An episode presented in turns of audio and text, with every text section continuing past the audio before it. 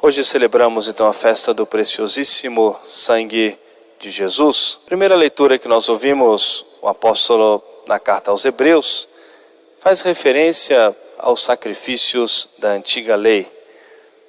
E todos os sacrifícios que eram figura né, do sacrifício de nosso Senhor. E por isso que precisavam ser multiplicados os sacrifícios. Eram muitos sacrifícios, muitas espécies de sacrifício porque tudo era muito frágil, era figura de nosso Senhor, figura do sacrifício de Jesus. Os apóstolos nos diz que Jesus entrou de uma vez por todas no Santo dos Santos. E por isso não é necessário mais que haja um outro sacrifício, mas basta o sacrifício de nosso Senhor. E o sacrifício de Jesus, que é perpetuado na igreja, na Santa Missa, nos altares, é o mesmo e único sacrifício da cruz. Não é necessário todos aqueles sacrifícios, a multiplicação dos sacrifícios, como acontecia no Antigo Testamento. Mas, nos diz o apóstolo São Paulo, aqueles que se salvaram antes de Jesus se salvaram nessa esperança, nessa expectativa do Messias. E dentre os sacrifícios que eles ofereciam dos animais, uma parte dos sacrifícios, né, o sangue também era aspergido sobre o povo. O animal que era imolado, a vítima que era imolada nessa figura da destruição do pecado e da, da, do reconhecimento da soberania de Deus sobre a natureza criada. Uma parte não é, era queimada daquela carne, uma parte era consumida é, pelos sacerdotes e o sangue das vítimas que eram imoladas, dos animais, né, figura do sacrifício de Jesus, também era aspergido sobre o povo, nesse sinal de purificação. Exatamente essa referência que ele faz. Se né, o sangue dos animais, dos cabritos, dos bezerros, ou seja, purificava, ou seja, quantas contaminações rituais que a lei prescrevia, mais ainda o sangue de nosso Senhor, que entrou de uma vez por toda no Santo dos Santos e selou uma aliança com o seu próprio sangue. Nos purificará, purificará a nossa consciência.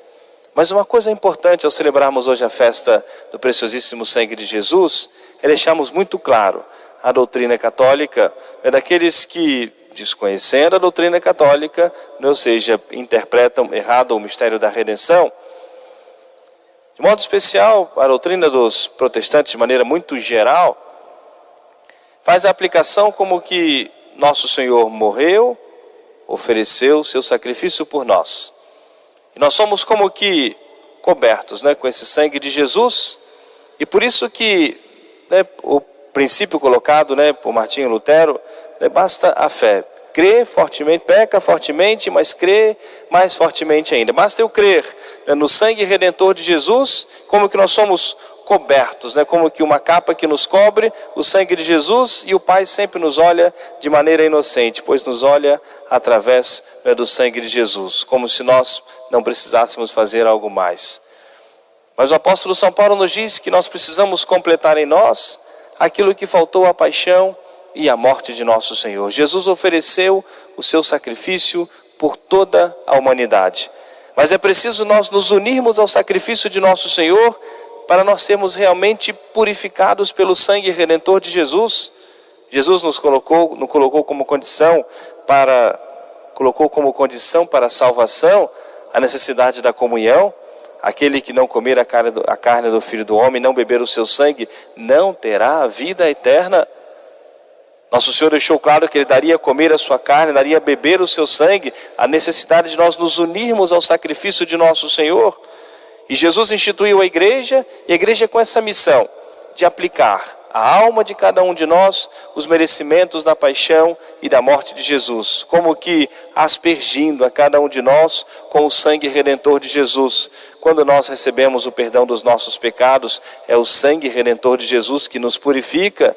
Quando nós recebemos Jesus na sagrada comunhão, aprendemos isso, corpo, sangue, alma e divindade, somos purificados pelo sangue redentor de Jesus, nos unimos ao sacrifício de nosso Senhor completarmos em nós aquilo que faltou a paixão daí a morte de Jesus, aí a necessidade de todos nós da Santa Missa, da Sagrada Comunhão, dos santos sacramentos, para serem aplicados de modo muito particular à alma de cada um de nós, os merecimentos da paixão e da morte de Jesus. Não basta nós crermos que Jesus é o nosso Salvador, não basta nós crermos que Jesus ofereceu o sacrifício da sua vida por nós, não é, não é o suficiente para é a nossa salvação. É necessária a fé, precisamos crer é, no mistério da redenção, precisamos crer no poder transformador da graça de Deus, mas precisamos nos unir ao sacrifício de nosso Senhor, necessariamente através da igreja, necessariamente através dos santos sacramentos. Portanto,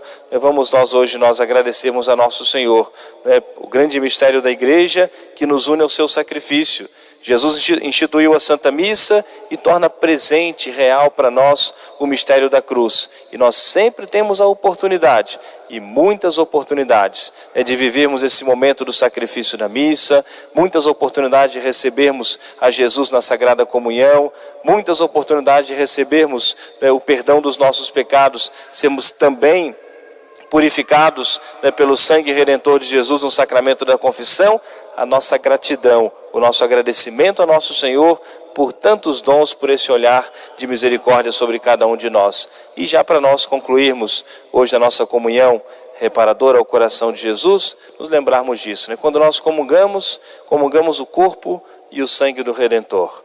Nos unimos, né, algo tão sagrado, nos unimos a nosso Senhor. E o quanto nós devemos pensar né, a, a, minha língua né, que toca, né, ou seja, a hóstia consagrada, o corpo e o sangue de Jesus, somos purificados pelo corpo e o sangue de nosso Senhor, o quanto nós devemos ter cuidados para nós não retornarmos aos mesmos pecados, o cuidado nas nossas palavras, o cuidado na guarda dos nossos olhares, na guarda do nosso coração, nesses momentos tão íntimos que nós passamos com aquilo que há de mais sagrado, o corpo e o sangue de nosso Senhor, nesses minutos que nós né, passamos com as espécies eucarísticas dentro de nós, a importância de nós aproveitarmos o momento da ação de graças e nos conscientizarmos disso, a presença que nós temos dentro de nós, não só orações que nós sabemos de cor que são tão bonitas, que faz tanto bem à nossa alma, mas aproveitarmos esses momentos de intimidade com o Senhor, onde nós vamos apresentar a Jesus as nossas necessidades, as nossas súplicas,